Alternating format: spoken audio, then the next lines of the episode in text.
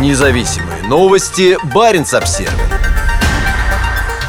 Посол США должен поблагодарить Путина за то, что он побудил Швецию и Финляндию быстро вступить в НАТО. По словам американского посла в Норвегии Марка Натансона, всему северному флангу НАТО необходимо помнить о границе с Россией на севере из-за наличия у Путина в этом районе огромной военной мощи. В интервью Баренц Обсервер Натансон сказал не только то, что приветствует вступление Швеции и Финляндии в НАТО, но и добавил «давно пора». Если и есть что-то, за что я должен поблагодарить Путина, так это за то, что он способствовал стремительной консолидации всех стран в НАТО и теперь, наконец, с присоединением Швеции и Финляндии. Посол принимал участие в Киркинесской конференции, проходившей всего в нескольких километрах от границы Норвегии с Россией. Весь северный фланг НАТО выигрывает от вступления Швеции и Финляндии в НАТО, отметил Натансон. На фоне растущей напряженности в отношениях с Москвой из-за идущей уже второй год жестокой полномасштабной войны Путина против Украины, Европа продолжает наращивать военную мощь. Сейчас на севере Норвегии проходит учение Joint Viking с участием военнослужащих из нескольких стран НАТО, в то время как в Норвежском море идут военно-морские учения Joint Warrior под руководством Великобритании, в которых задействованы 30 боевых кораблей, 4 подводные лодки и ряд самолетов. Вторую неделю подряд за Северный полярный круг вокруг прилетают американские дальние бомбардировщики B-52. «Я не могу говорить конкретно об отдельных военных операциях», — сказал Натансон. В субботу 11 марта B-52 пролетел над Тромсе, Сеньей и Аньёей, после чего направился на юг над Данией в район Балтийского моря. Над Польшей он дозаправился в воздухе и в субботу вечером снова направился на север, на этот раз над акваториями к востоку от Швеции в район Финского залива, а затем снова повернул на юг над странами Балтии, совершив при этом, вероятно, самый полный облет Скандинавии и Прибалтики в истории полетов B-52. B-52, вероятно, еще никогда не подлетали так близко к Санкт-Петербургу, как поздно вечером в субботу. Прилеты дальних бомбардировщиков B-52 в воздушное пространство Скандинавии с баз в США, Великобритании Германии и Испании стали новой нормой для блока НАТО, который адаптируется к сдерживанию путинской агрессии. На прошлой неделе группа высших офицеров НАТО и Швеции посетила пограничную заставу Пасвик и проехала на снегоходах вдоль норвежской границы с российским Кольским полуостровом, где базируются военные части, из которых на агрессию на севере и востоке Украины были отправлены тысячи солдат.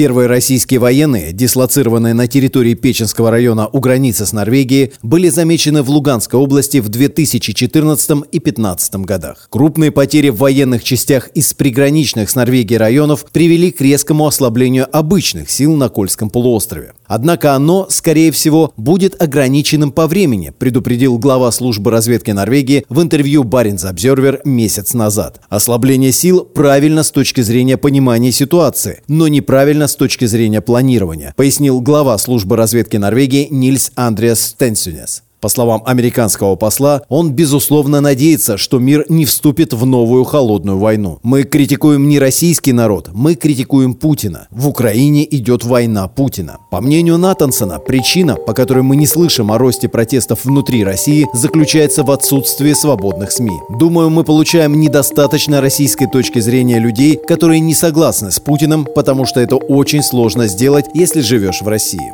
Думаю, очень важно, чтобы мы делали все возможное возможное на мировой арене, в международном суде, в ассоциациях прессы для поощрения и поддержки свободной прессы, сказал Натансон с надеждой. Независимые новости. Барин обсервис